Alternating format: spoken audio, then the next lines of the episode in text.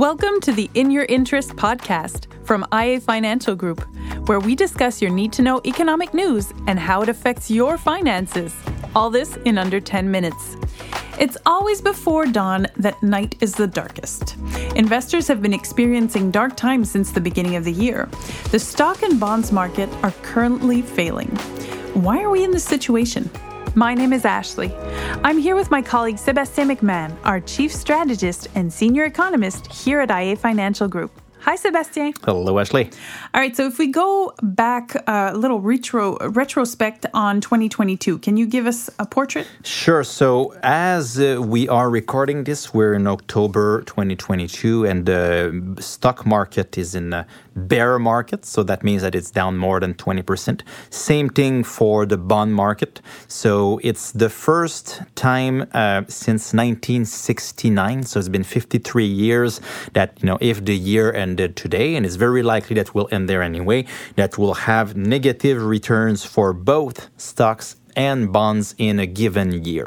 So 2022 has been quite a year. So we always need to look at the starting point because any portfolio manager like myself will tell you that you know it's kind of arbitrary to look at things from January 1st to December 31st because there's always you know markets are always moving but you know we need to to, to play the game here. And the starting point in early 2022 and January 1st was that we had very high valuations for stocks and bonds. That means that we saw stocks as being very expensive on an historical basis and bonds as being also very uh, expensive on an historical basis. For bonds is because interest rates were very low and you know when interest rates are low that means that bonds are expensive. And if it's something that interests you there's some material on the economy and finance 101 section on the ia.ca slash economy webpage so i can refer uh, you there so at the beginning of the year, everything was expensive. And when I say everything was expensive, that means that there was a lot of liquidity in the market. So when interest rates are low, that means that there's a lots of money uh, just going around. Everything's expensive.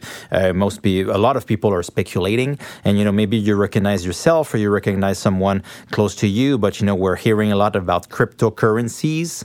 Uh, we're hearing about NFTs. So you know people buying drawings of monkeys and rocks for high uh, at high prices and expecting to make money out of that. So seeing that as an investment. So that's a very speculative environment.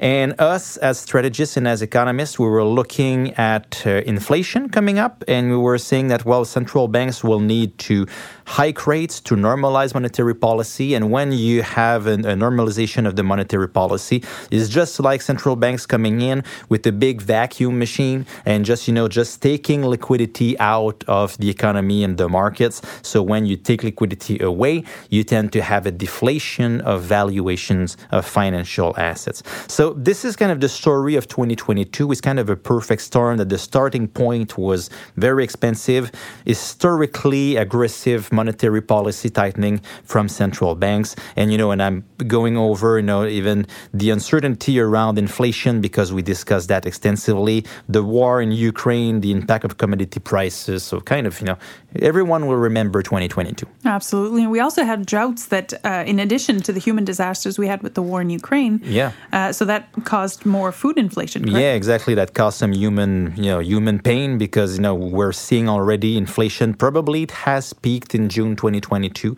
Inflation, total inflation is coming down, but inflation for the price of food, uh, this is still going up. And you know, Ukraine produced a lot of food.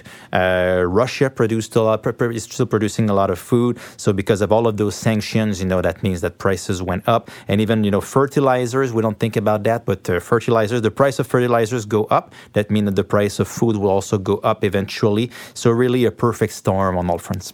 I see. And so, if we look at today, you talk about bear markets. Now, are they always the same? What does our market look like now? Well, markets are never exactly the same, but you can always know, go to the, maybe the DNA. So, the bear markets, there are some similarities that can, you know, at least guide you play the odds as an investor. So, a few things when you look at bear markets in stocks. So, the stock market is down 20% plus since the high of January 4th, 2022. That was the peak, the, the highest close of the year.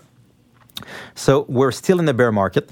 Uh, bear markets, when we look at the, all of the bear markets since 1870, so about 150 years of data, we find that the, uh, the, the median bear market lasts more than one year. So right now we're about to end the 10th month of this bear market. So we're getting close to a year, but we're not there yet. So it would be a short one versus, you know, the median or the average if it was to end today.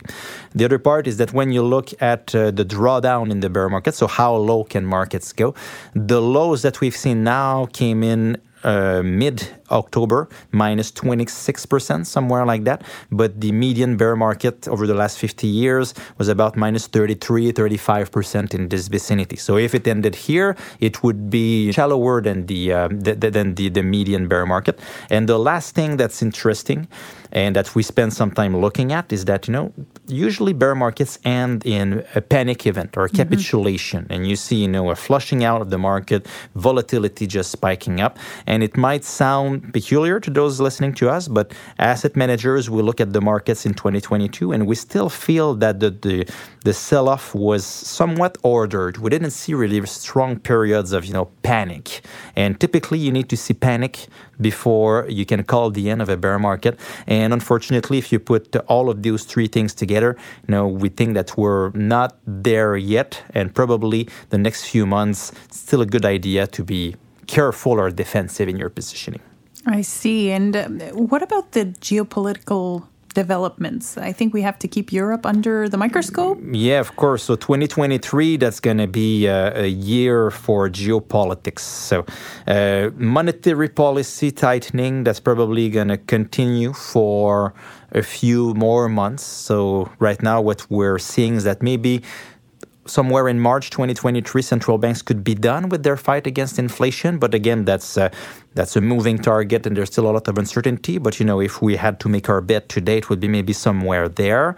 Uh, global recession is probable. It's not a certainty. It's never a certainty, but you have COVID zero in China. That's still, you know, a, a headwind to that economy. Uh, you have the European economy. Again, it's peculiar to, to talk about that, but we're in 2022, heading into 2023. And the big question is, will Europe have enough natural gas to go through the winter? So will they run out of energy because of you know, the sanction and counter sanction game with uh, Russia. That's another topic for another podcast uh, right there.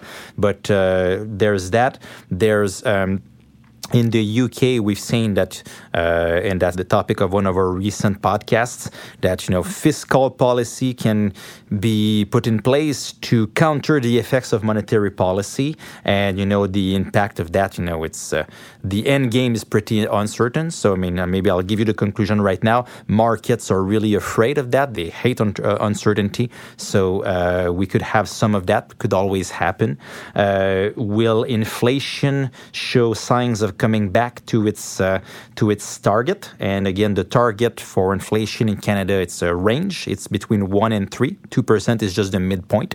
Uh, the Bank of Canada is expecting inflation to get below three percent by the end of 2023. We think it's aggressive, but you know it's possible, but it's a risk.